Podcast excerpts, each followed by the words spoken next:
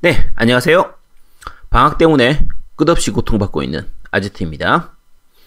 자, 제가 얘기할 주제는 common sense 해외 store 편입니다. 뭐, 제아동욱이 이미 설명했겠지만, 이번 주는 MC 4명이 각자 따로따로 녹음을 해서 각자의 파트를 맡아서 얘기할 계획이고요. 어, 원래는 이번 주에 제가 원래 저 혼자 쉬고 나머지 3MC끼리 하기로 했는데 아, 얘네들이 안 한다고 해가지고, 아, 노우미는 한다고 했어요. 노우미는 한다고 했는데, 나머지 MC들이 다 놀 생각만 하고 있어가지고, 이렇게라도 그 방송을 하기로 했습니다. 자, 혼자 진행하는 거라 어떻게 될지 모르겠지만, 간단하게만 좀 얘기하도록 하겠습니다. 아마 한 15분, 20분 정도로 얘기하기로 했으니까, 뭐 간단하게 그냥 짚고 넘어가도록 하겠습니다. 진짜 간단할지는 해봐야 알겠지만, 자, 먼저 아까 말씀드린 것처럼 제가 얘기할 부분은 해외 store입니다. 어, 해외 store 같은 경우에 이제 플스 4든 뭐 엑원이든 닌텐도 그 스위치든 간에 사용하시는 분들은 많이 사용하시는 편이에요. 그 어, 예전부터 게임을 많이 해 오셨던 분들이라든지 좀 해외 store 구매가 익숙한 분들은 뭐 계속 사용하고 계신 편이거든요. 어, 구, 지금 그러니까 새로 콘솔을 이제 콘솔을 산지 얼마 안 돼서 국내 store 게임만 하는 것만 해도 뭐 이제 충분하다. 타이틀도 몇 개, 그러니까 국내에서 정식 발매되는 타이틀도 몇다 못하는데 굳이 해외 store까지 살 필요가 있겠냐 이렇게 얘기하시는 분들도 있겠지만 어, 콘솔을 많이 사용하시는 분들은 대부분은 뭐 북미라든지 일본이라든지 이런 해외 store를 이용하는 편이에요. 이게 이유가 여러 가지가 있긴 한데 뭐 가격이 저렴해서 그런 것도 있고요. 뭐 국내에서 없는 게임을 해외에서 살 수, 사기 위해서 그런 것도 있긴 한데 뭐 어쨌든 여러 가지 이유로 해외 스토어를 이용하고 있습니다. 어, 이걸 그 계속 이용해 오시던 분들은 별다른 어려움 없이 잘 쓰시거든요. 근데 지금까지 한 번도 안 해보신 분들은 아무래도 좀 약간 두려움이랄까? 한 번도 안 해본 것에 대한 좀 익숙하지 않은 것에 대한 좀 막연한 두려움, 불편함 이런 것 때문에 안 쓰는 분들은 계속 안 쓰고 쓰는 분들은 잘 쓰고 있거든요. 그래서 어, 요 부분에 대해서 오늘 뭐 장점이라든지 단점이라든지 그리고 사용하는 방법에 대해서 간단하게 짚어드리도록 하겠습니다. 일단 요거부터 먼저 얘기할게요.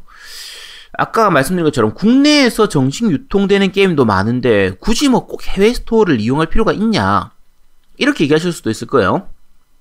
근데 어, 예전부터 콘솔을 계속 써왔던 분들 그러니까 지난주에 얘기했던 콘솔 세대 중에서 이제 1세대 뭐 패미컴, 겜보이, 제믹스 요 1세대부터나 뭐 그 다음 슈퍼패미컴, 메가드라이브 2세대, 뭐 플스1, 새턴이었던 그 3세대까지는 그 국내 같은 경우에 일본어가 나오면 정식 수입이 불가였어요.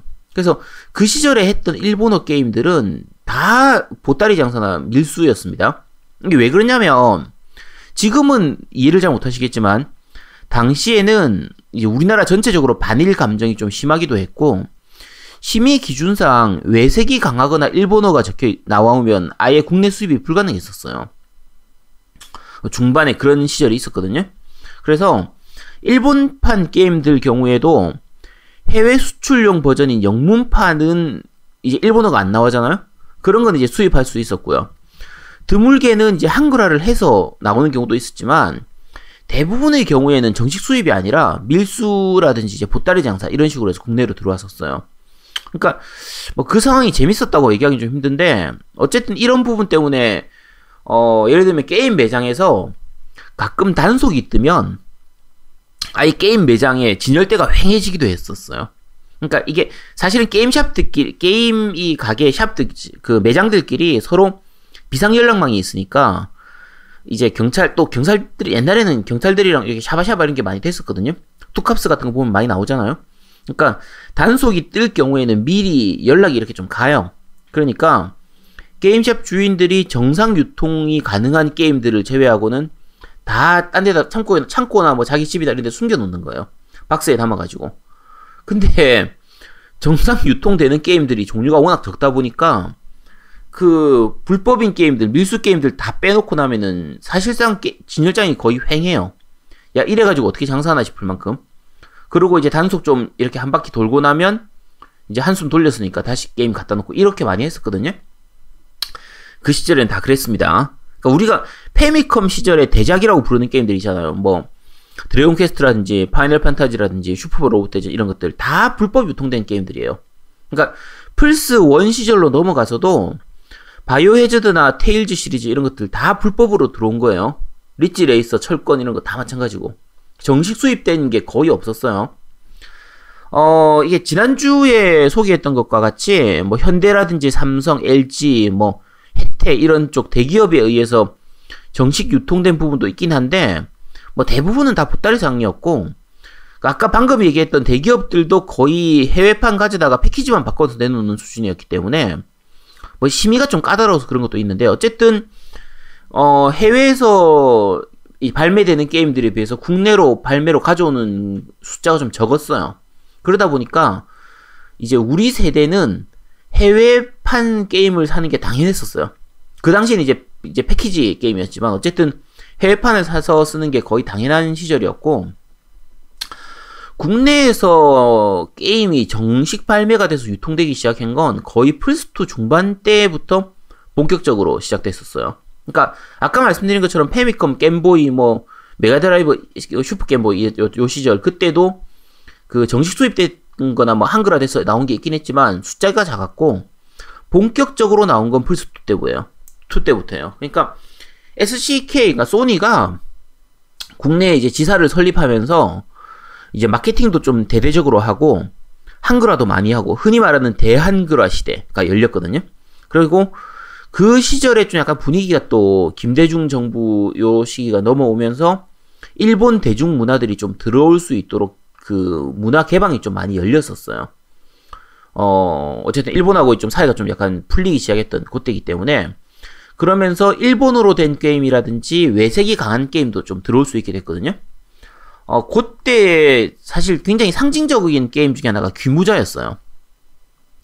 지금 와서 생각하면은 야 그게 왜 싶은데 그 당시에는 그게 그 아마 그 플스 2 때인데 아마 영문판으로 1탄은 영문판으로 나왔을 거예요. 2탄은 한글화가 돼서 나왔고. 근데 외색이 굉장히 강한 게임이잖아요. 야 이런 게임이 정식 수입될 수 있나? 이걸 걱정했던 시절이에요. 근데 어쨌든 정식 수입됐죠. 그러니까 그 다음에 지금은 당연한 건데 지금은 뭐 그 그런 게임들 외색 강한 게임들 다 들어오잖아요. 근데 그 당시에는 야 이게 들어올 수 있나? 야 이게 문화적 쇼크, 컬처 쇼크에 가까운 수준이었거든요. 뭐 옛날 얘기입니다. 자, 얘가 좀 샜는데 이제 본론으로 넘어가서 어쨌든 지금 와서는 웬만한 대작 게임들이 대부분 다 한글화돼서 나오니까 잘 못 느끼겠지만 옛날에는 한글화 아닌 게임들, 밀수 게임들을 하는 게 당연한 해외판 게임들을 하는 게 당연한 시대였고 지금은 사실 한글화된 게임이 많이 나오잖아요. 웬만한 대작 게임들은 다 한글화돼서 나오니까 그러면 처음 얘기한 것처럼 야 한글화된 게임 하기도 바쁜데 굳이 뭐 해외 게임을 해외 store를 찾아서 할 필요가 있냐? 뭐 우리가 흔히 얘기하잖아요. 안 한글 안 사요 이렇게. 그럼 한글만 돼, 한글화 된 거 된 게임 하기만 해도 바쁜데 굳이 안 한글한 된 게임을 뭐하러 하냐. 그러니까 최근에 대표적인 게 이제 옥토패스 트래블러라든지 니노쿠니2 같은 게임들은 진짜 평도 좋고 명작으로 옥토패스 트래블러 같은 경우에는 일본에서는 없어서 못 팔 수준이거든요. 근데 국내에서는 생각만큼 많이 팔리진 않죠. 저도 지금 안 하고 있거든요.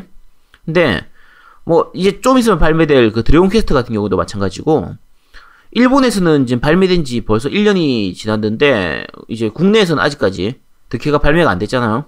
그러니까 예전 같았으면 일본어판이라도 많이 팔리고 많이 했을 텐데 지금은 한글화 되는 게임들이 밀려가지고 사실 그 외국어 번역이 그러니까 이 한글화가 안 된 게임들은 좀 잘 안 하는 추세잖아요.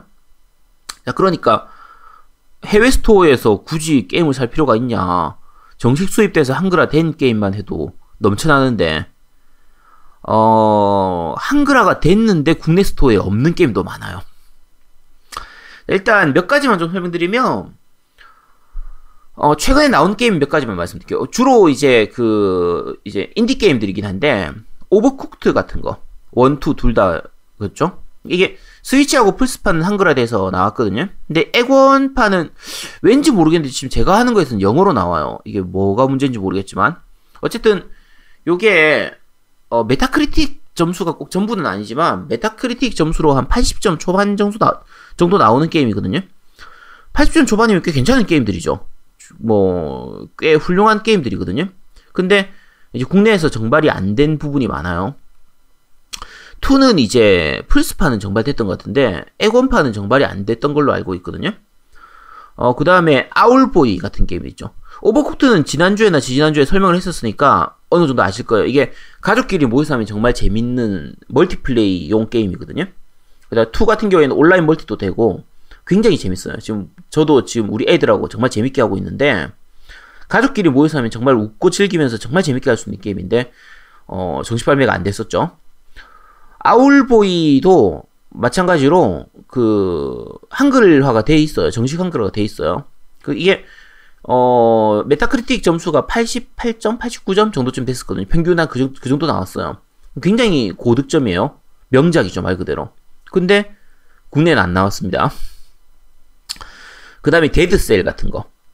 그 데드셀도 데드셀이 아마 그 플스는 정식 발매가 됐을 거예요. 근데 엑원은 정식 발매가 안 됐습니다. Dead Cells는 지난주, 이번 주네요. 이번 주에 그, 아, 방송 기준으로 하면 지난주군요. 지난주에 발매된 게임인데, 그, Metacritic 점수가 한 90점 정도예요. 이게 뭐냐면, 그, roguelike, 그니까, 이제 roguelike. 이 roguelite라고 부르기도 하는데, 이, 제가 해보니까 거의 roguelike예요, 그냥.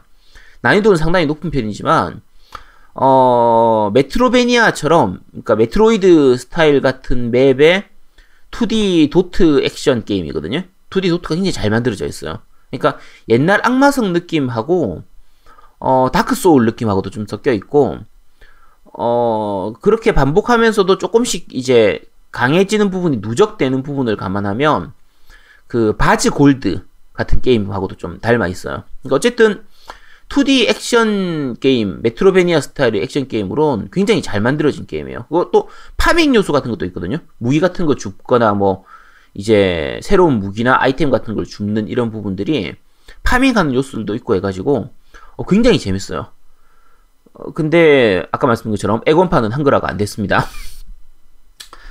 자, 그 다음에 작년이었나? 재작년에 나왔죠? Inside. Inside도 한글화까지 다 됐는데 아, Dead Cells도 한글화가 됐어요. 한글화가 됐는데 국내에서는 정식 발매가 안 됐으니까 엑원판이 웃기죠. Inside 같은 경우에도 한글화까지 다 됐는데 국내에서는 안 나왔으니까. Inside도 Metacritic이 90점 초반이거든요. 92점, 93점? 거의 그 정도였고, 어, 작년에 소개했던 게임 중에서는 Cuphead 같은 게임도 있죠. 액, 액션 게임 중에 진짜 잘 만든 게임이에요. 애니메이션 자체가 거의 아트웍이 예술인 게임인데, 어, 역시 한글화가 안 됐습니다. 그, 한글화는 안 됐지만, 정식 발매가 안 됐어요. 이것도 80점대 후반이거든요, Metacritic이.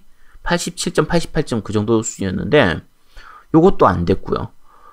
어, 이제, Cuphead나 Inside는 제가 방송에서 한번 소개했으니까 따로 설명은 안 드릴게요. 어떤 게임인지. 그 다음에 제가 그 유튜브로 방송, 그러니까 트위치로 방송하고 했던 게임 중에, 그 Edith Finch가 남긴 것, Edith Finch의 유산이라고 해야 되나? 영, 정식, 그러니까 영문 명칭은 What Remains of Edith Finch라는 게임인데, 이게 서사 구조가 굉장히 잘 만들어진 게임이에요. 한글화까지 다 돼 있고, 해보면 알겠지만 진짜 좀 약간 배경이나 그 이런 특수한 부분까지 다 한글화가 돼 있거든요. 어, 이것도 Metacritic이 90점 정도예요. 한글화가 안 됐죠. 그 국내 정식 발매가 안 됐죠. 어, 또 다른 게임은 그 Hellblade 같은 게임도 있죠. 그 Sacrifice of Senua였나? Senua's Sacrifice인가? 어쨌든 그거 그것도 Metacritic 80점 80점대 후반이거든요. 86, 87? 그 정도쯤인데 플스판은 한글화가 됐는데 엑원판은 한글화가 안 됐어. 그러니까 그 한글화는 됐는데 플스판은 정식 발매가 됐는데 엑원판은 정식 발매가 안 됐어요. 그러니까 지금 제가 이것저것 많이 말씀드렸는데 어쨌든 한글화가 된 게임들 중에서도 국내 스토어에 없는 게임들이 많아요. 특히 에고는 더더욱 많고 플스도 꽤 많은 편이에요. 그러니까 정확히 말하면 제작사에서 한글화를 해서 한글판은 넣었는데 한글은 넣었는데 국내 심의를 안 받았기 때문에 국내 스토어에는 없는 그런 경우가 되게 많은 거죠. 국내가 그 심의 때문에 그런 부분이 있는데 심의가 문제예요, 사실. 어쨌든 그런 부분들이 좀 있어요. 인디 게임뿐만이 아니라 그 대작 게임들 중에서도 Wolfenstein이나 Doom 같은 경우에 국내 스토어에 거의 없어요. 그 플스 쪽은 Wolfenstein 1은 있었나? 뭐 있는데 2는 없나 그랬었고요. 엑원판은 아예 없죠. Doom도 없고. 그러니까 어쨌든 꽤 재밌는 게임들 중에서 상당수의 게임들이 국내에 정식 유통이 안 돼요. 그래서 스토어에서 찾을 수가 없죠. 그러니까 물론 이제 그런 것들은 해외에서 뭐 타이틀을 직접 사서 아마존이나 이런 데서 사서 할 수도 있지만 DL로 사면 훨씬 편하게 살 수 있거든요. 그래서 해외 스토어를 이용하는 부분 좀 알아두시는 게 좋습니다. 알아두시는 게 좋고 어, 말씀드린 것처럼 제가 인디 게임을 중심으로 말씀드렸는데 그 대작 게임들도 좋긴 한데 대, 작 게임은 사실 대부분 다 국내에 나와요. 나오는데 인디 게임들은 좀 많이 안 나오는 편이거든요. 근데 인디 게임이 진짜 좀 정말 특이하고 참신한 게 많아요. 그러니까 대작 게임은 아무래도 돈을 많이 쏟아부은 게임들이기 때문에 좀 위험을 감수하기가 힘드니까 참신한 게 나오기가 힘들거든요. 근데 인디 게임들은 진짜 참신하고 독특한 게임들이 많이 나오는 편이라 이걸 놓치기는 너무 아까워요. 그러니까 그 스위치도 그렇고 에곤도 그렇고 루리앱에서 보면 자주 하는 얘기가 야 그 할 게임이 없다. 할 게임이 없잖아. 그 스위치 샀는데 할 게임이 없어. 이렇게 하는 사람들 되게 많거든요. 근데 잘 찾아보면 할 게임은 넘쳐나요. 그러니까 해외 스토어에 인디 게임이나 이런 쪽까지 관심 가져보면 할 게임이 없다는 얘기는 죽어도 깨어나도 못해요.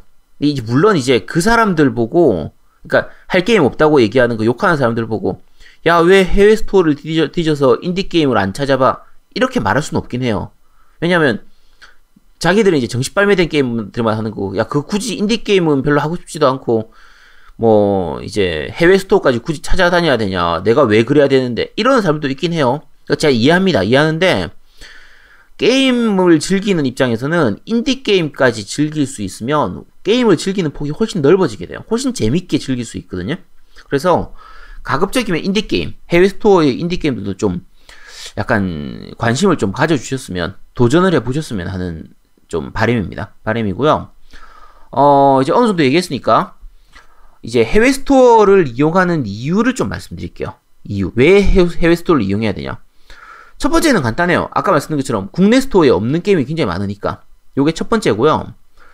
어, 두 번째는 요게 사실은 더 중요한 이유기도 한데 국내보다 저렴한 경우가 굉장히 많아요. 특히 엑원은 더더욱 그렇고. 그러니까 원래 국내 스토어 가격이 그렇게까지 비싸진 않아요. 그러니까 북미나 미국이나 일본 쪽에 비하면 전체적으로 국내 스토어가 더 저렴한 편인데 북미나 일본 같은 경우에는 가격이 인하되면 인하된 부분을 빨리 반영하는 데 비해서 구, 국내 스토어는 빨리 반영을 안 하는 경우가 많거든요. 그래서 발매된 지 일정 시간이 지난 이후에 세일까지 들어가게 되면 국내보다 훨씬 싸게 살 수 있는 경우도 많고요. 어, 엑원 쪽 같은 경우에는 그 스위치 쪽도 마찬가지, 스위치도 마찬가지고요. 뭐 러시아나 터키, 뭐 아르헨티나, 멕시코 이런 쪽의 신흥 시장 쪽으로 가면 거의 많게는 국내판 가격의 거의 한 3분의 1 정도까지. 보통 절반에서 3분의 1 정도까지 가격에 구할 수, 구입할 수가 있거든요. 그래서, 어, 국내에서 사는 것보다 훨씬 저렴하게 살 수 있는 경우가 많긴 해요. 그러니까 이게, 뭐 저렴하게 산다고 해서 무조건 해외 스토어를 이용하는 게 좀 문제가 있지 않냐라고 얘기하는 분들도 있어요. 그러니까 국내 게임 시장의 발전을 생각하면 굳이 그 해외 스토어를 이용할 필요가 있냐, 그것 좀 안 좋지 않냐. 국내는 주, 굶어 죽으란 얘기냐, 국내 유통사들은 어쩌냐, 이렇게 얘기하는 사람도 있긴 한데, 어, 그냥 딱 잘라 결론만 얘기하면 어쩔 수 없는 부분도 있어요, 이게. 그러니까, 아까 말씀드린 것처럼 아예 국내에 발매가 안 되는 게임들은 어쩔 수가 없는 거고요.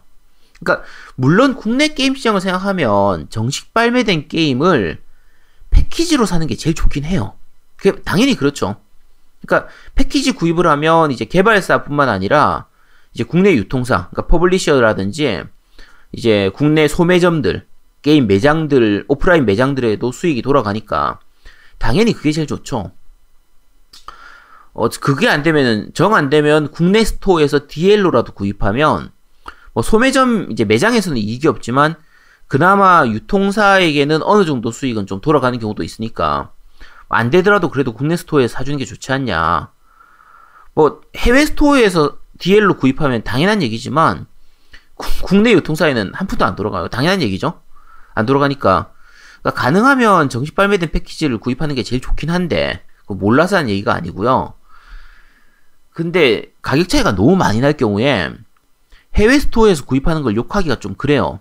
그러니까 아까 얘기한 것처럼 국내 스토어에 없는 게임 사는 거는 아예 논외고요. 그거는 뭐 당연히 어쩔 없는 거니까 어쩔 수 없죠. 그거는 논외고 정식 발매된 게임도 해외가 훨씬 싸다고 하면 요즘 같은 세상에 보통 글로벌한 세상에 해외가 더 싸서 해외 스토어에서 산다라는 걸 문제 삼기 좀 어려워요.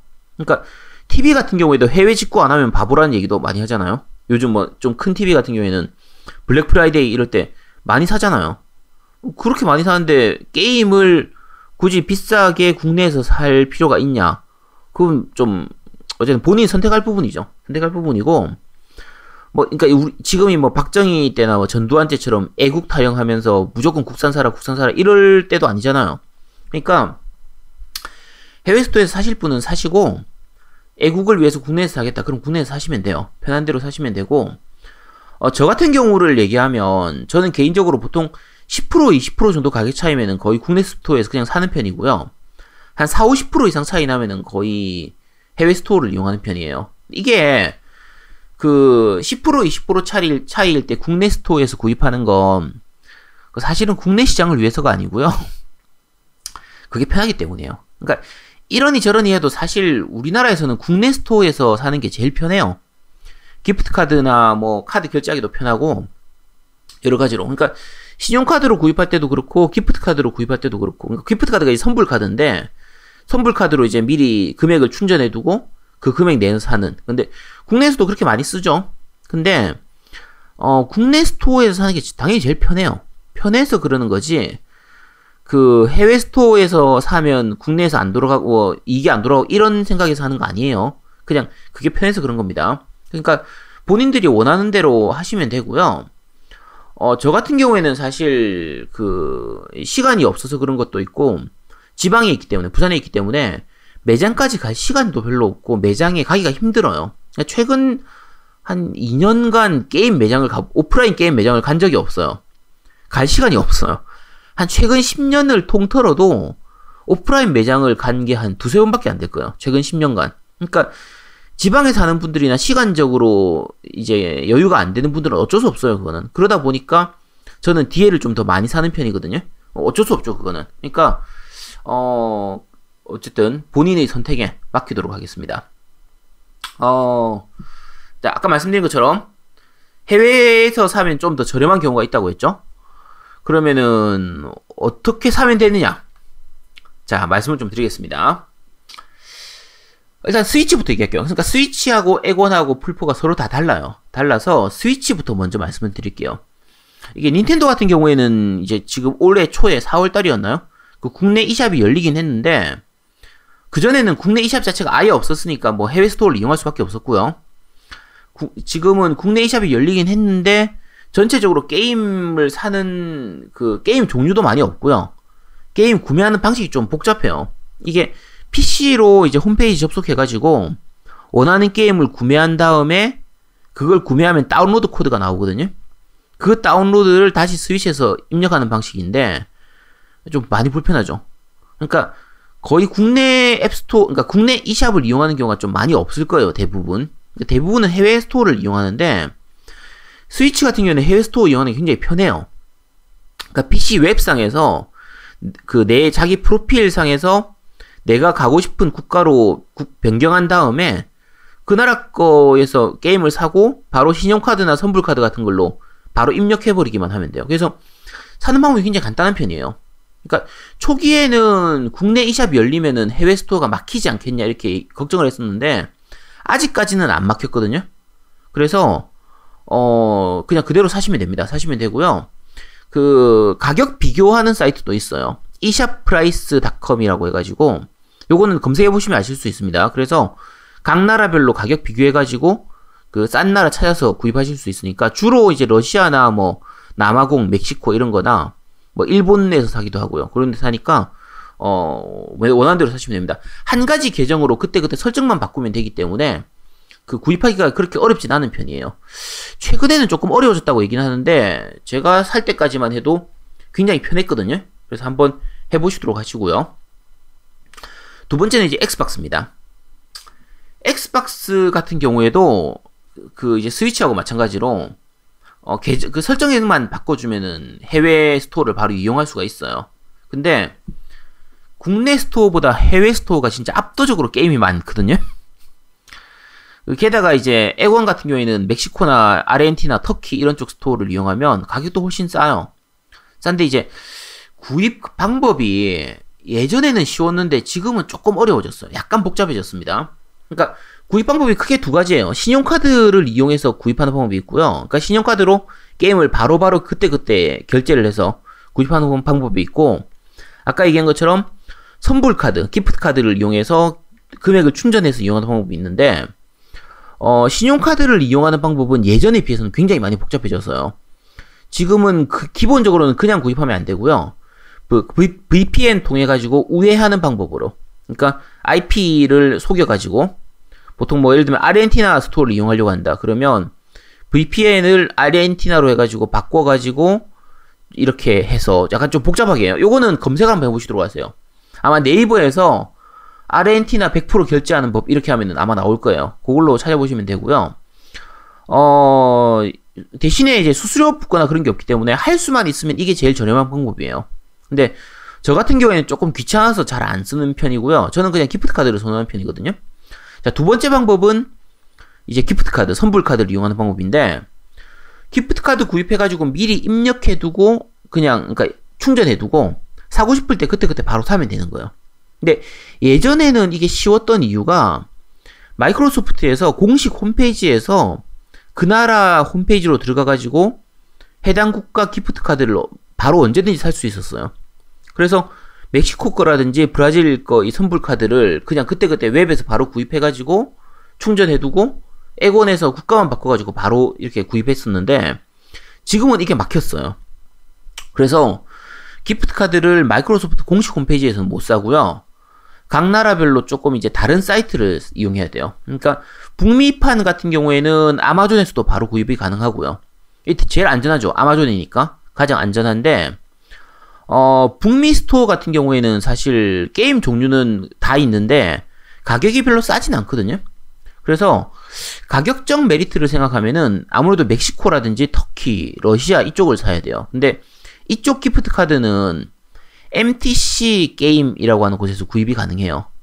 여기서 구입하면 이제 카드로도 구입 가능하고요. 페이팔이나 국내 문화상품권으로도 구입이 가능해요. 대신에 그 수수료가 좀 많이 붙는 편인데 그리고 gift card가 안정성이 조금 떨어지는 편이긴 해요. 그러니까 나중에 혹시 ban 당하지 않을까 걱정되는 부분도 생기고 어 근데 어쨌든 꽤 편하게 살 수 있는 편이에요. 그래서 요런 곳에서 구입을 해가지고 이제 자기 계정에다가 충전시켜 둔 다음에 이제 엑원이든 뭐 PC PC 웹 상태에서든 홈페이지에 들어가 가지고 국가 설정을 그 나라로 바꾸고 온 다음에 예를 들면 멕시코 걸 사고 싶다 그러면 멕시코로 바꾼 다음에 금액 충전하고 내가 원하는 게임 사고 이렇게 하시면 돼요. 방법은 그렇게 어렵진 않은 편이에요. 어렵진 않은 편이고 어 아까 말씀드린 것처럼 저 같은 경우에는 이제 게임 살 때마다 VPN 우회하고 어쩌고저쩌고 이런 게 귀찮아가지고 또 성향상 인디 게임 같은 경우에는 가격이 어차피 만 원, 이만 원 밖에 안 하기 때문에 그냥 필 받으면 그때그때 사는 편이에요.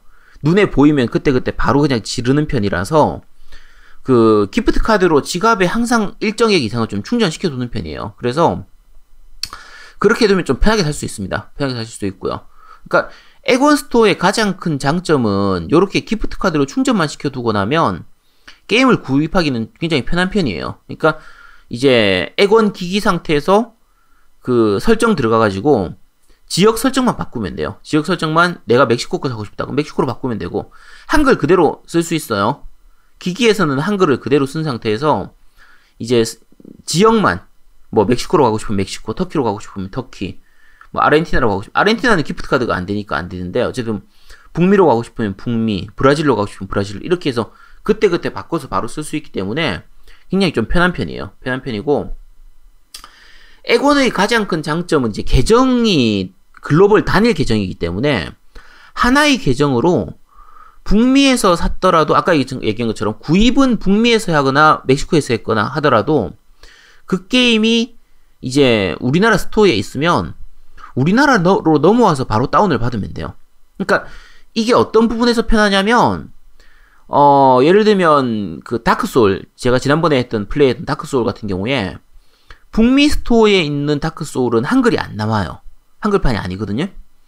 한글판으로 하려면 우리나라 국내 한국 store에서 구입을 해야지 한글판이 나와요. 그러면 야 비싸더라도 한국 store에서 구입을 해야 되냐? 그럴 필요가 없어요. 그러니까 북미 계정에서 일단 구입만 해두고 설정을 한국으로 바꾼 다음에 한국 store에서 다운받으면 그대로 한글판 다크소울을 할 수가 있는 거예요. 그러니까 비슷한 예로 그 저 레지던트 이블 있죠. 바이오해저드. 그러니까 이게 모르는 사람들한테 별거 아닌데 예민한 사람들은 되게 신경을 많이 쓰는 것 중에 하나가 나는 레지던트 이블 그러니까 북미 쪽이나 서양 쪽은 레지던트 이블이라고 나오고 일본 쪽은 바이오 해저드로 나온단 말이에요. 나는 레지던트 이블은 싫다. 난 바이오 해저드가 좋아. 이런 사람들 있어요, 진짜. 그런 분들은 근데 가격은 예를 들면 일본이 훨씬 비싸거든요. 그러면 북미에 가가지고 레지던트 이블을 먼저 사요. 산 다음에 계정을 아까 얘기한 것처럼 설정을 일본으로 바꾸면 일본 store에 들어가서 다운받으면 북미에서 샀던 레지던트 이블이 아니라 일본판인 바이오해저드를 다운받을 수가 있어요. 그러니까 그런 부분들이 엑원이 가장 큰 장점이에요. 어쨌든 어 엑원 store는 그런 식으로만 구입하면 되고요. 마지막으로 이제 플스인데 플스는 조금 복잡해요.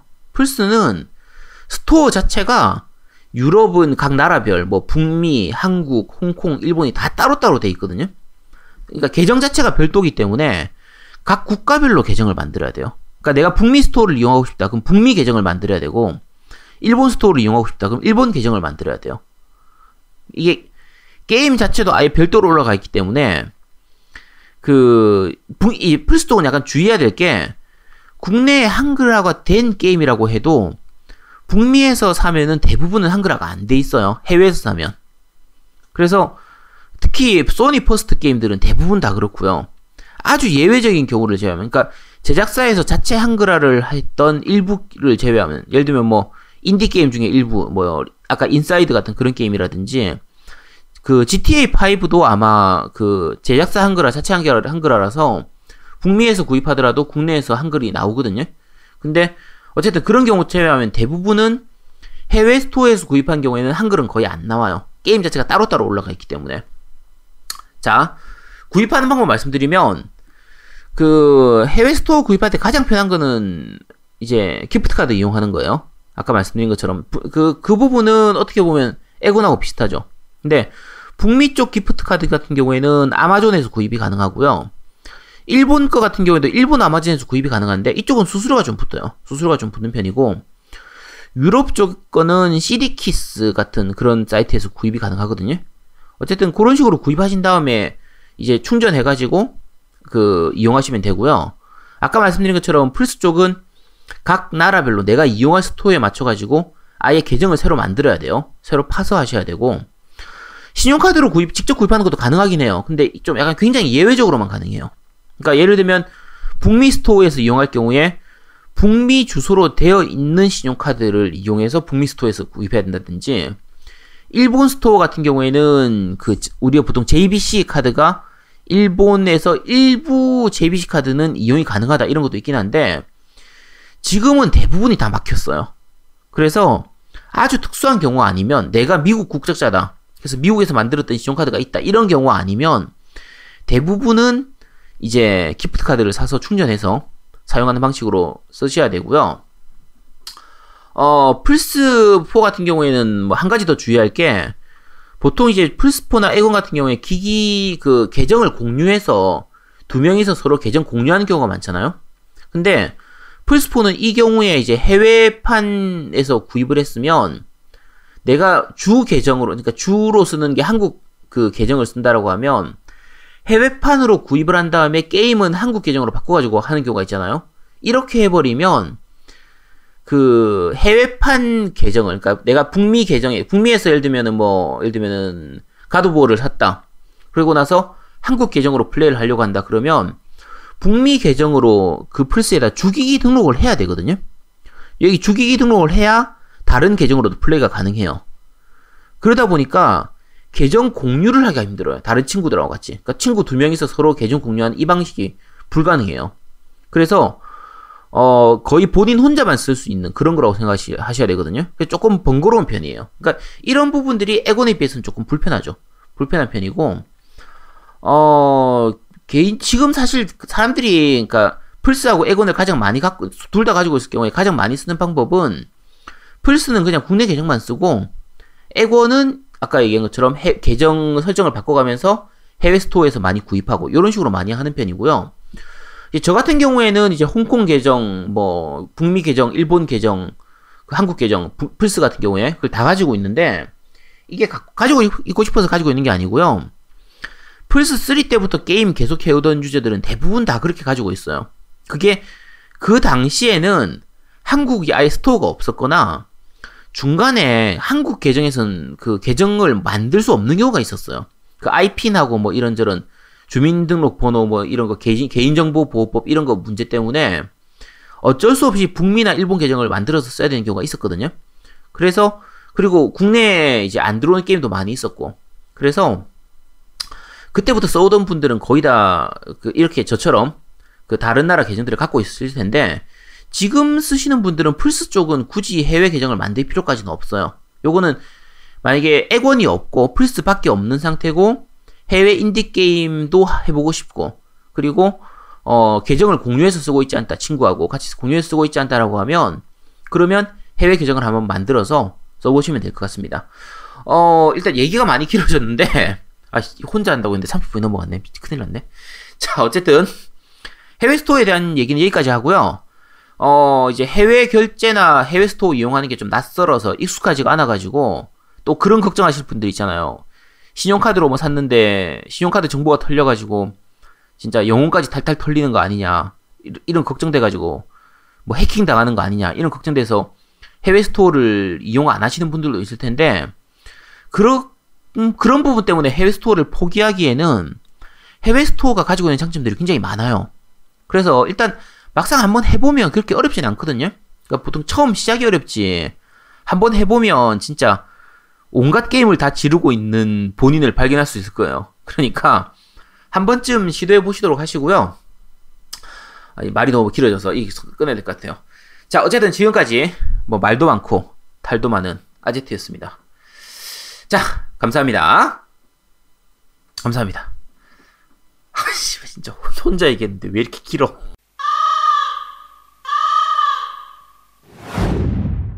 자, 마지막 코너입니다. 그런데 말입니다.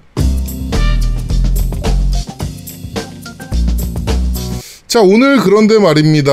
에서 제가, 오늘 그런데 말입니다. 제가 맡게 됐는데요. 어, 제가 오늘 할 얘기는, 어, 게임쇼 특집입니다. 음, 뭐 다 아실 텐데, 저희가 또 뭐 E3 특집도 많이 하고, 뭐 이래가지고, 대충 아실 텐데, 뭐 제가 갔다 온 게임 쇼가 몇 개 있어서, 예, 그런 것들도 좀 얘기 좀 드릴 겸, 이렇게 지금 게임 쇼 특집으로 좀 정했습니다. 자, 어, 게임 쇼 하면 일단 세계 3대 게임 쇼라고 하죠. 네. 그, 여러분도 다 아시는 미국 LA에서 6월 달 정도에 진행하는 그 E3. Electric Entertainment Expo.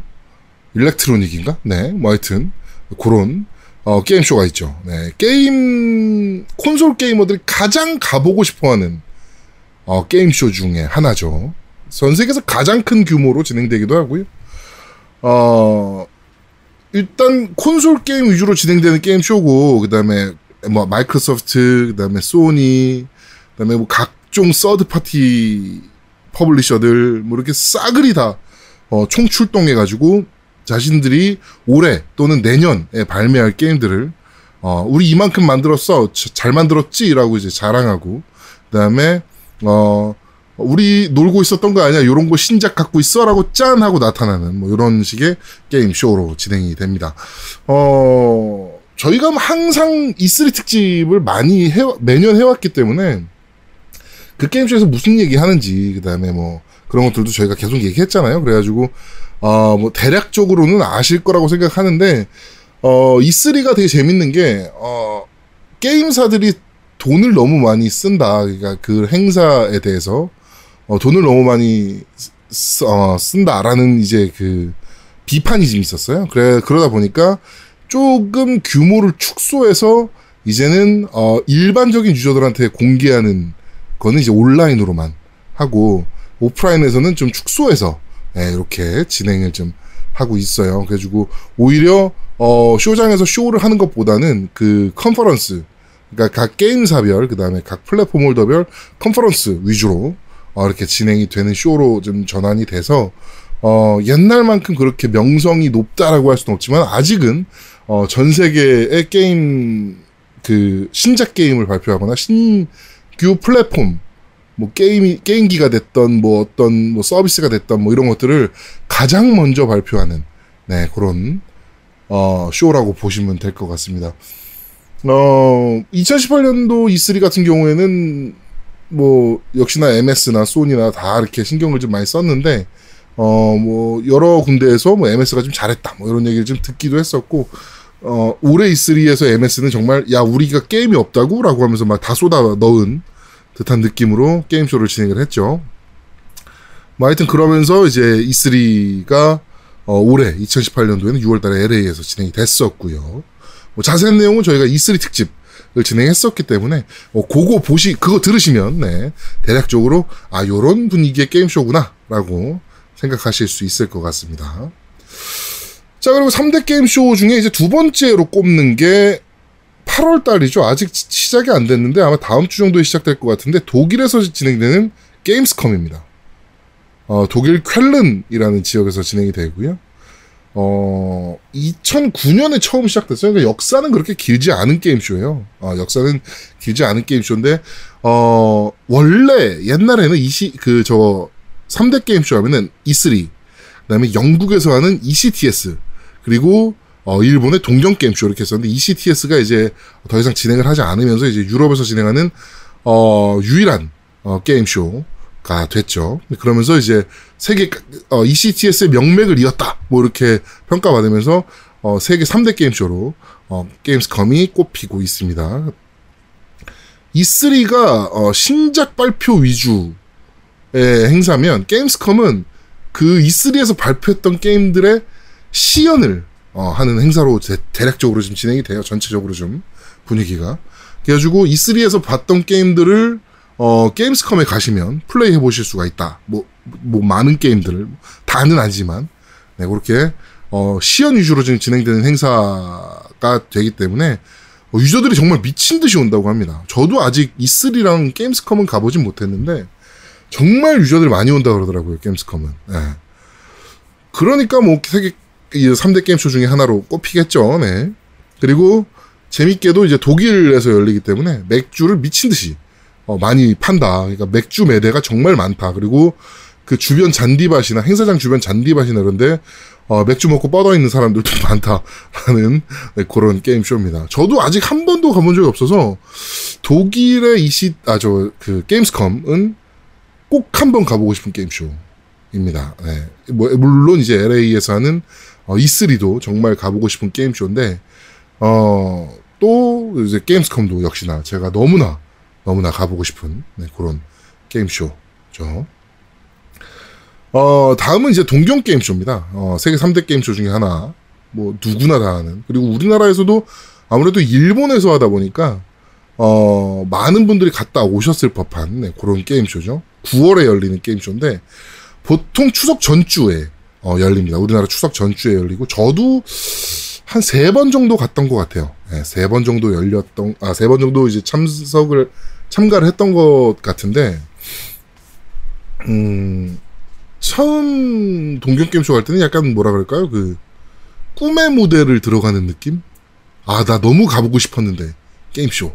막 이러면서, 어, 처음 가봤던, 제 인생 처음 가봤던 게임쇼가 동경 게임쇼라서, 네, 그렇게, 어, 정말 기억에 남았던, 네, 그런 게임쇼. 근데 물론 이제 사람이 너무 많아가지고, 어, 뭐 시연은 생각도 못 해보고요. 네, 뭐, 미팅만 하고 왔던 그런 게임쇼이긴 했습니다. 어, 일본에서 열리는 게임쇼 치고는 닌텐도는 참여를 안 해요. 이 독특하게. 예, 좀, 닌텐도는 참여를 안 하는 걸로 좀 유려, 유명한데, 닌텐도가 뭐 이런저런 이유를 댑니다. 뭐 유료 쇼라서 우리는 참가 안 한다. 뭐, 어, 도쿄에서만 참여할 수 있어서 유저들이, 어, 지방 사는 유저들은 못 오기 때문에 게임쇼에 참가를 안 한다. 뭐 이렇게 헛소리들을 하고 있는데, 어, 뭐 사실은 그런 이유보다는, 뭐 그런 이유도 어느 정도 있겠지만, 그런 이유보다는 개최사인 어, CESA, Computer Entertainment Software Association, 어, 컴퓨터 엔터테인먼트 소프트웨어 연합회가 어, 사실상 설립된 게 닌텐도 견제용으로 만들어졌던 연합 조직이에요. 그것 때문에 이제 닌텐도가 조금 삐져서 굳이 우리를 견제하는 세력이 하는 쇼에 왜 나가야 되나?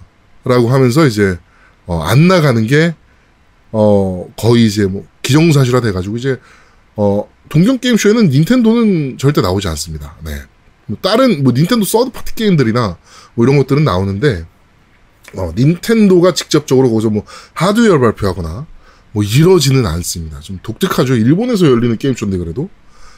어, 그리고 액박 진영도 매년 참가하다가 2015년에 액원이 일본에서 아주 개폭망을 하죠.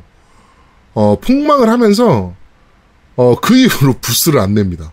얘네도 좀 삐질 것 같긴 한데, 야, 우리가 이 정도로 노력했는데 니네 왜 이렇게 도대체 안 사주냐? 라고 하면서, 아, 우리도 안 나갈래, 씨발, 몰라. 이러면서 그냥, 어, 부스를 그런 식으로 이제 빼고 내지 않는 걸로 보입니다. 그런데 또, 엑원엑스 발매할 때는 또 슬쩍 또, 어, 부스를 내진 않고, 어, 출품을 했죠. 우리 엑원엑스 이런 거 만들었어. 라고 출품 정도는 했던, 네, 그런 쇼입니다. 그러다 보니까 이제 뭐 닌텐도 안 나오죠. 소니 안 나오죠. 그러니까 이거는 그냥 거의 뭐 소니의 동무대. 아, 그 플레이스테이션의 동무대 라고 볼 수 있습니다. 전체적으로 봤을 때.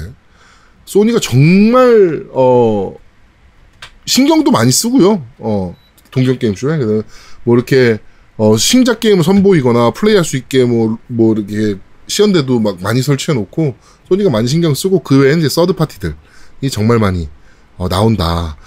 근데 또 이게 요즘은 또 어떤지 모르겠는데 제가 마지막으로 참가했을 때가 2010 몇 년이죠? 제가 THQ 때문에 갔으니까 이것도 꽤 됐네요 벌써. 네. 어 세인츠로 때 갔으니까.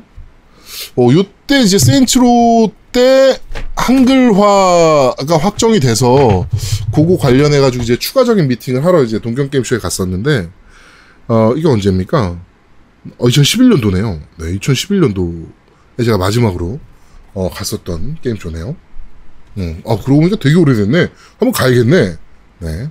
올해 동경 게임쇼 제가 어떻게든 한번 가보도록 하겠습니다. 하여튼, 어, THQ, 이제 2011년도에 이제 갔다 왔는데, 재밌는 게 2011년도에는, 어, 코에이나 THQ가 물론 그 행사장에 이제 시연대나 뭐 이런 것들을 설치해 놓기도 했었지만, 어, 코에이 같은 경우는, 어, 시부야에 있던 큰 바에서 엄청나게 큰 클럽이라 그래야 되나요? 뭐 그런 데에서 행사를 추가적으로 진행을 좀 했고요. 별도 행사를.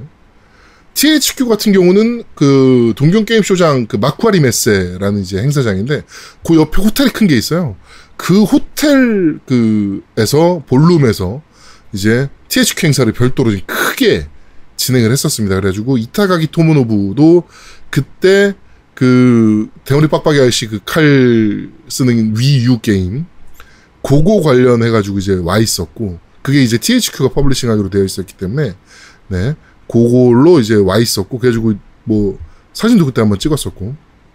뭐 좀 뒷얘기를 좀 해드리자면 어 동경 게임 쇼에 드, 드는 돈이 너무 많은 거예요. 너무 많이 들다 보니까 이제 차라리 이런 식으로 행사를 하는 게 낫겠다 싶어가지고 행, 그 서드파티 업체들이 이제 지금 살짝 빠져서 그런 이제 행사를 오히려 더 진행을 하는 모습을 좀 보였었고요. 음, 그, 이타가키 토모노부 아저씨가 되게 독특합니다. 이 아저씨가, 어, 제가 뭐 방송에서 몇 번 말씀드린 것 같은데, 어, 같이 사진을 찍을 때 플래시를 터트리면 안 돼요. 어, 그, 플래시 터트리니까 갈라 그러더라고. 그냥, 네.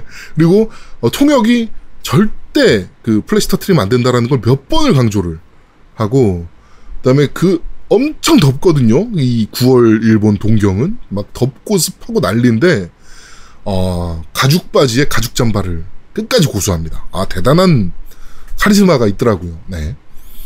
뭐 그런 어, THQ 행사의 뒷얘기였고요.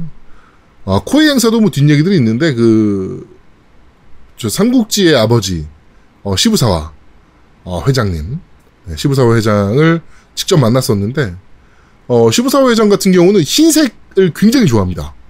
네, 그래가지고, 흰색 포르쉐를 몰고요, 어, 흰색 정장에 흰색 구두를 신고 나타나, 네, 그 행사장에 그렇게 나타나가지고, 어, 왠지 뭐 흰색 중절모를 쓰고 나타나가지고, 제가 이제 같이 간 분한테, 저, 저분 누구냐 했더니만, 저분이 시부사와 회장이다 그래가지고, 아, 그러냐. 그래가지고 이제, 뭐 사인 한 장 받았었던 기억이 나는데, 뭐 얘기 잠깐 나누고, 어, 그랬던 기억이 나는데, 또 굉장히 독특하더라고요. 뭐 흰, 완전 백구두에 백정장에 흰색 포르쉐. 한국 출장 올 때도 흰색 최고급 승용차를 준비해야 되는 네, 그런 좀 독특, 이제 요새는 이제 한국 안 오죠. 나이가 좀 많아서. 네. 하여튼 그런 독특한 취향을 갖고 계신 분입니다. 뭐 이렇게 어, 동경 게임쇼가, 뭐 저도 이제 뭐 한 세 번 정도 참가를 했었는데, 재밌어요. 가 보면, 뭐, 좀 얻어올 것도 많고요 그 다음에, 어, 굿즈들이라 그러죠. 그, 게임에 관련된 아이템들, 뭐 이런 것들도 굉장히 많이, 어, 판매를 하고, 어, 또 전시도 많이 해놔가지고, 피규어나 뭐 이런 것들도 엄청나게 전시를 많이 해놔서, 어, 동경 게임 쇼는 한 번 정도는 그래도 한국 사시는 겜돌이들이라면 한 번 정도는 가볼 만한, 네, 그런 게임 쇼다. 라고 생각을 하시면 될 것 같습니다. 저희 나중에 겜덕 부장이 돈을 많이 벌게 되면, 어, 요런 거, 여행사랑 하나 계약해가지고, 우리 동경 게임 쇼 투어, 이런 것도 한번 기획해봐, 기획해 보면 재밌겠다. 라는 생각도 좀 드네요. 자, 여기까지가 이제 여러분들이 아시는 3대 게임쇼입니다. 이제 미국 LA에서 진행하는 E3, 그리고 독일 게임, 어, 독일 쾰른에서 진행하는 게임스컴, 그리고 일본 도쿄에서 진행하는 도쿄 게임쇼가 이제 여러분들이 다 아시는 3대 게임쇼고, 이제 지네가 맨날 4대라고 외치는 게임쇼가 있어요. 예. 바로 대한민국의 지스타. 네, 지스타가 있죠.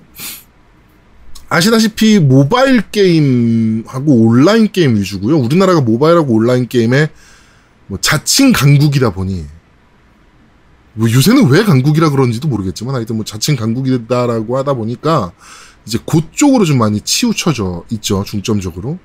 그리고 어 소니가 뭐 계속 참가하다가 작년에도 참가했었나? 뭐 하여튼 좀 소니가 이제 좀 부스를 좀 내고 플레이스테이션으로 참가를 하고 있는 상황이고 어, 사실, 이제 B2B, B2C 이렇게 두 가지로 나뉘는데, B2B는 그 비즈니스용 부스들.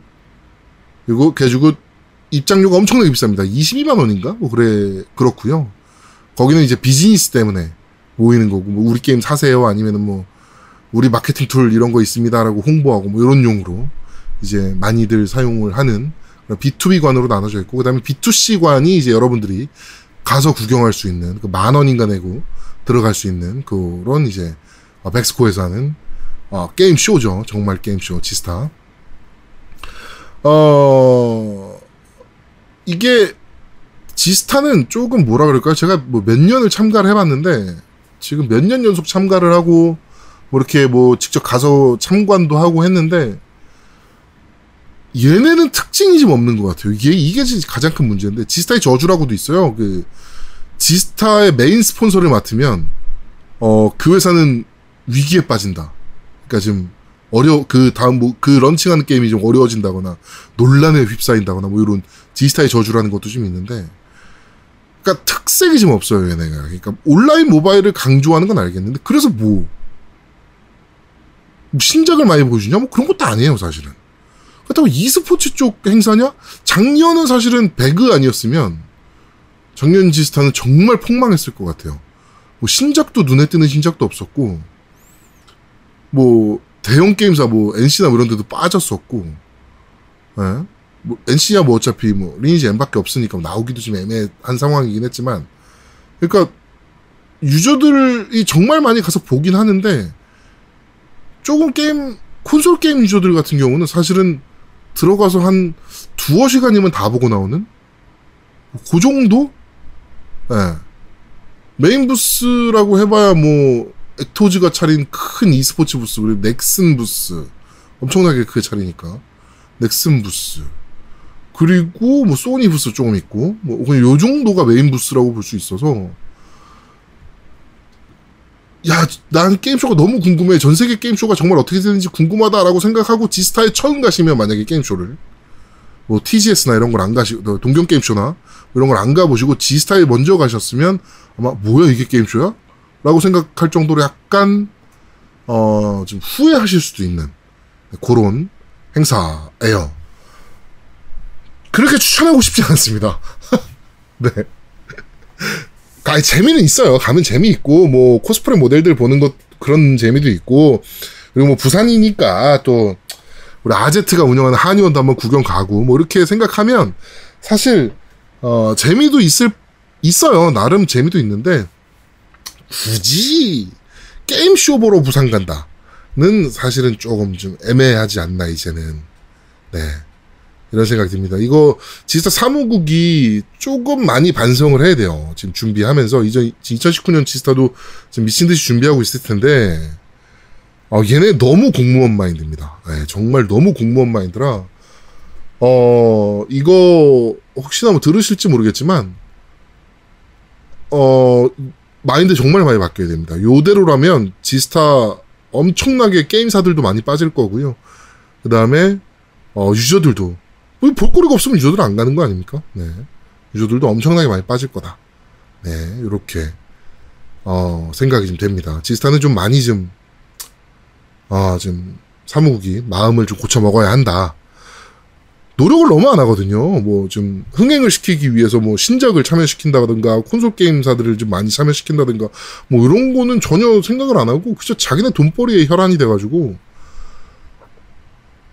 B2B 업체들 등골 빼먹기만 바쁘고요. 얘, 아, 뭐 얘기하자면 정말 깁니다, 지스타는. 제가 욕할 게 너무 많아서 지스타는 진짜. 네, 하여튼 뭐 지스타는 여기까지만 말씀을 드리도록 하고. 4대 게임쇼라고 외칠 수가 없어요, 지스타는 솔직히. 규모면이나, 뭐 출시하는 게임 수나, 거기서 보여주는 게임 수나, 뭐 이런 걸 봤을 때 4대 게임쇼라고 외칠 수가 없습니다, 제가 봤을 때. 타이베이 게임쇼보다 못할 거야, 내가 봤을 때는. 네. 자, 그리고 4대 게임쇼라고 이제는 거의 명실상부하게 4대 게임쇼로 꼽아도 될 법한 차이나 조이. 어, 혹자들은 이제 사우나 조이. 너무 덥다 그래서 사우나 조이라고도 불리고요. 음, 원래 7월 달에 합니다. 매년 7월 달에 열렸는데, 올해는, 어, 너무 덥다. 중국에서도 이제 상해 자체가 이제 어, 바닷가 근처기 때문에 너무 습하고 그다음에 너무 덥다. 왜 하필이면 7월에 하냐라고 해가지고 그 의견 때문에 8월로 한 달 연기돼서 열렸습니다 올해는 8월 초로 이제 연기돼서 열렸는데 그런데도 정말 개 더웠다. 네 올해 갔다 왔는데 음 물론 서울보단 좀 시원했어요. 서울이 뭐 제가 근무하는 강남 지역이 뭐 39도 뭐 40도 막 이랬으니까 그렇게 생각하면 37도였던 상해가 조금 서운해, 선선했죠, 오히려. 네, 하여튼 뭐 그랬는데, 아, 덥긴 정말 무지하게 더웠고요. 어, 올해 차이나 조이를 제가 보면서 느낀 거는, 우리나라가, 아까도 제가 지스타 때 말씀드렸지만, 자칭 모바일 온라인의 강자라고 얘기하면 안 될 것 같다. 중국 진짜 너무 무섭다라는 생각이 많이 들었어요, 올해는. 어, 우리가 중국 게임 하면 흔히 생각하는 게 정말 그 중국 냄새 나는 게임들, 뭐, 색감이라든가, 어, 뭐, 게임 시스템이라든가, 뭐 이런 것들이 뭐 중국 냄새가 나, 안 봐도 중국 게임이지 뭐, 막 이랬던 게임들이었는데, 이제는 그렇지 않아요. 정말 미친 듯이 치고 올라오고 있습니다, 게임들이. 네, 특히나, 어, 우리나라랑 이제 그 사드 문제 때문에 이제 우리나라 게임들이 파노를 못 받아서 중국에 진출을 못하는 문제가 터지면서 B2B 부스의 경우에는 일본 부스가 정말 많았고요. 오히려. 어, B2C에도 일본과 손잡은 중국이 무섭다라는 거를 느낄 수 있을 정도였어요. 뭐냐면은 일본은 IP를 갖고 있잖아요. 엄청난 IP들. 예를 들면 슬램덩크, 블리치, 뭐 이런 아, 코믹스를 기반으로 한 정말 강력한 IP를 가지고 있고 중국은 정말 또 값싼 개발력을 가지고 있어요. 여기는 작은 게임 개발사가 막 100명 막 이래요, 개발 인원이. 그런 애들이 같이 손잡고 게임을 만들기 시작하니까 오 게임의 퀄리티나 이런 것들이 정말 말도 안 되는 것들이 튀어나오고 있어요 지금. 그러니까 이번에 그 DNA 물론 일본 기업이긴 한데 중국 게임사랑 같이 손잡고 만들고 있는 슬램덩크 게임의 경우에도 플레이 영상을 보신 분들은 아시겠지만 기대가 정말 많이 되는 네 그런 게임이었고 블리치도 마찬가지고 그다음에 일본 그 원화가들 그 웹툰 아 그 애니메이션을 그리거나 뭐 이런 아니면은 뭐 캐릭터 디자인을 하는 원화가들과 손잡고서 중국이 지금 재미를 봤잖아요. 뭐 소녀 전선이 됐던 뭐 이런 다양한 그 주, 뭐죠 미소녀 수집형 게임들 그런 걸로 좀 재미를 봐가지고 어 그런 게임들이 정말 또 미친 듯이 쏟아지고 있어요. 그러니까 그래픽 quality가 옛날에나 중국 냄새 난다, 뭐 중국 색깔이 있다, 뭐 이렇게 얘기를 했지 지금은 그냥 헐끔 보면 와 일본 게임인가? 라는 생각이 들 정도로 그래픽적인 수준이 많이 올라와 있어요. 그리고 기술적인 부분도 한국보다 떨어지냐? 아니 절대 안 그래요. 정말 미친 듯이 게임 중국이 치고 올라오고 있습니다. 얘네 정말 무섭더라고요. 그리고 일단 돈이 많잖아요, 중국이. 그러다 보니까 어, 중국 개발사들 정말 무섭다는 생각이 이번에 차이나 조이에선 처음으로 들었습니다. 그리고 뭐 중국 많이 가보신 분들은 아실 텐데 저는 좀 많이 신기했던 게 어, 거기는 신용카드나 현찰을 잘 안 쓰더라고요, 오히려. 모든 결제를 메신저로 합니다. 위챗이라는 메신저, 웨이신이라고 불렀던데, 위챗이라는 메신저로 다 결제를 해요. 그러니까 뭐 QR코드가 정말 많이 활성화돼 있어서, 심지어 그 건물 외벽에 붙어 있는 큰 광고에도 QR코드가 크게 붙어 있어가지고 핸드폰으로 찍으면 찍힐 정도로 QR코드가 정말 미친 듯이 활성화가 돼 있어가지고 모든 게 다 QR코드입니다. 어, 식당에서 밥을 먹고도 결제를 웨이신으로 QR코드를 통해 가지고 결제를 하고요. 그러는, 그 다음에 택시 서비스, 우리나라의 카카오는 정말 서비스도 아니더라고요. 거기에 비하니까. 어, 디디라고 불리는 서비스가 있는데, 디디 추싱인가? 이런, 뭐 이런, 어, 택시 서비스가 있는데, 이것도 카카오는 서비스도 아니더라고, 진짜. 예. 정말 발전해 있고요. 중국의 O2 서비스가 이렇게 미친 듯이 발전해 있는 거는 이번에 가서 처음 알았는데, 어, 차이나조이 도 여러분들이 혹시나 한번 괜찮으시다, 여유가 좀 되신다라고 하면, 어, 그렇게 돈 많이 안 들거든요. 생각보다. 싸게 갔다 오시려고 맘 먹으면. 한 번 정도 갔다 오셔도 될 법한 게임쇼입니다. 물론, 콘솔은 거의 나오지 않습니다. 콘솔도 조금 나오긴 했는데, 거의 나오지 않고, 어, 소니가 이번에 좀 나왔죠. 소니가 이번에 좀 나왔는데, 소니가 그러고 보니까, 뭐, E3, 그 다음에 게임스컴, 그 다음에 동경 게임쇼, 지스타 차이나조이 다 나가네요, 진짜. 네, 하여튼 뭐 그런 식으로, 아, 그러고 보니까 소니가 마케팅을 정말 잘하네. 이렇게 또 정리를 한번 해보니까. 네, 하여튼, 어, 콘솔도 조금 나오기 시작했으니까, 어, 물론 이제 모바일 위주고, 거의 90% 이상이 모바일 게임들이긴 한데, 어, 중국이 얼마나 발전하고 있는지, 얼마나, 어, 빠르게 시장에 대처해 나가고 있는지를 보시고 싶으신 분들은 한 번 정도는 나갔다 오시면, 약간 뭐라 그럴까, 시야가 트이는 느낌이 든다 그래야 되나요? 제가 이번에 지금 그랬어요. 그러니까 사실 중국을, 저도 이제 차이나 조이는 지금 올해가 두 번째 갔다 온 건데, 2011년도에 갔다 오고 이제 두 번째 갔다 온 건데, 어, 중국을, 아 그래도 우리나라보다는 아직은 좀 한 수 아래지라고 생각을 저도 모르게 어렴풋이 하고 있었나 봐요. 근데 가서 보고는 너무 큰 충격을 받았어요. 물론 이제 공중도덕이나 뭐 새치기하고 그다음에 뭐 심지어 남이 잡은 택시 타고 가버리고 뭐 이런 것들도 있었으니까 뭐 어 그런 것들 뭐 그게 공중도덕적인 부분에서는 아직은 우리나라가 많이 앞서 있는 것 같은데 시스템적인 부분이나 뭐 산업 기반 그다음에 서비스 기반 뭐 이런 것들은 정말 중국이 미친 듯이 발전하고 있습니다. 차이나조이도 마찬가지고요. 네, 차이나조이 정도는 어 중국이 얼마나 발전하고 싶은 발전하는지 어, 확인하시고 싶은 분들은 한 번 정도 가보셔도 좋을 것 같습니다. 정말 눈이 튀어요. 네, 차이나조이. 네, 이렇게 어, 올해 2018 차이나조이를 제가 방문했던 뭐 간략한 소감을 말씀드렸습니다. 어, 한국 게임들은 이번 차이나조이는 거의 없었네요. 네, 그러고 보니까. 네. 거의 없었던 게 아니고 아예 없었던 아 저거 있었구나. 저거. 검은 사막. 어, 검은 사막 모바일 있었구나. 네, 하여튼 뭐 그런 식으로 간신히 생각을 해낼 정도로 한국 게임은 차이나조이에서 볼 수가 없었다. 물론 중국 정부가 지금 판호를 안 내주고 있는 문제가 있긴 한데 네, 그런 문제가 좀 있어서 한국 게임들은 볼 수가 없었다라는. 하지만 중국 게임은 정말 미친 듯이 발전하고 있다. 라고 뭐 이렇게 말씀을 드릴 수 있을 것 같습니다. 네, 뭐 이렇게 차이나 조이까지 정리를 간단하게 지금 해드렸고요. 아, 저거를 아직 얘기 안 했네. 차이나 조이에서 가장 놀라운 점은요. 어, 인파예요, 인파. 그러니까 규모가 어느 정도냐면요. 벡스코 메인관 있잖아요. 메인관의 한 3배 정도가 아까 말씀드린 그 B2B 메인관의 3배 정도가 B2B 관이에요. 그래가지고 비즈니스 하는 용도로 쓰이는 관이고요. 어, 차이나, 그, 벡스코의 한 4배 이상 되는 게 이제 메인 B2C 쇼관인데, 어, 인파가요. 인해 전술이 무엇인가를 거기서 진짜 느낄 수가 있고요. 나는 가기 싫은데 가야 하고, 어, 그 다음에 나는 가고 싶은데 못 가는, 지나가지 못하는, 그런 어, 현상을 직접 느끼실 수가 있고, 차내주에 한번 가보시면. 그리고, 어, 줄 서 있는 거 보시면요.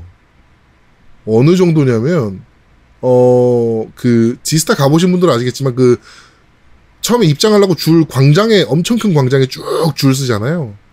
그거에 한 두 배, 두 배, 세 배 정도의 인원이 광장에 서 있고요. 그 다음에 전시장을 둘러싸고 한 700m 이상 한 7열 정도로 줄을 서 있어요. 그러면 상식적으로 생각했을 때 이게 이거 어떻게 입장해? 2만원 인원이. 그리고 속도도 문제고. 근데 생각보다 되게 빠르게 입장합니다. 아까도 말씀드린 QR코드를 통해서요. 이렇게 중간중간 체크하면서 들어가기 때문에 엄청나게 빠르게 입장을 하더라고요. 물론 줄을 많이 쓰긴 해야 됩니다. 그렇게 인원이 많기 때문에. 뭐 하여간 어, 차이나 조이는 어, 사우나 조이 그리고 인파 조이 그리고 게 중국과 일본의 콜라보레이션 이렇게 설명을 해드릴 수 있을 것 같아요. 자, 어, 세계 3대 게임쇼와 그 다음에 4대 게임쇼라고 지네끼리 다투고 있는 두 개 게임쇼.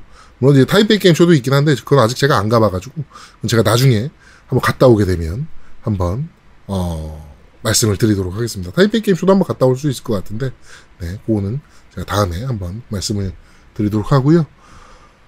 어 오늘 어 그런데 말입니다. 게임쇼는 여기까지 어, 이렇게 설명을 드리도록 하겠습니다. 어, 혼자 하려니까 되게 힘드네요. 30분 정도 얘기를 했는데 지금 되게 힘드네요. 네. 어, 게임쇼에 대해서 궁금하신 부분들 있으시면 한번 남겨줘 보세요. 그러면 제가 한번 그런 부분들도 한번 여러분들께 설명을 추가적으로 드리는 네, 그런 어, 시간을 또 가져보도록 하겠습니다. 아까도 얘기했지만 나중에 저희 겜덕비상이 돈을 참 많이 벌면 어, 이런 게임 쇼를 어, 여행사 하나랑 계약을 해가지고 저희가 몇 팀 모집해가지고 같이 가는 것도 되게 재밌겠다라는 생각이 드네요. 이거 재밌는데 내년에 한번 추진해 볼까? 어차피 돈 받으면 되는 거고. 네.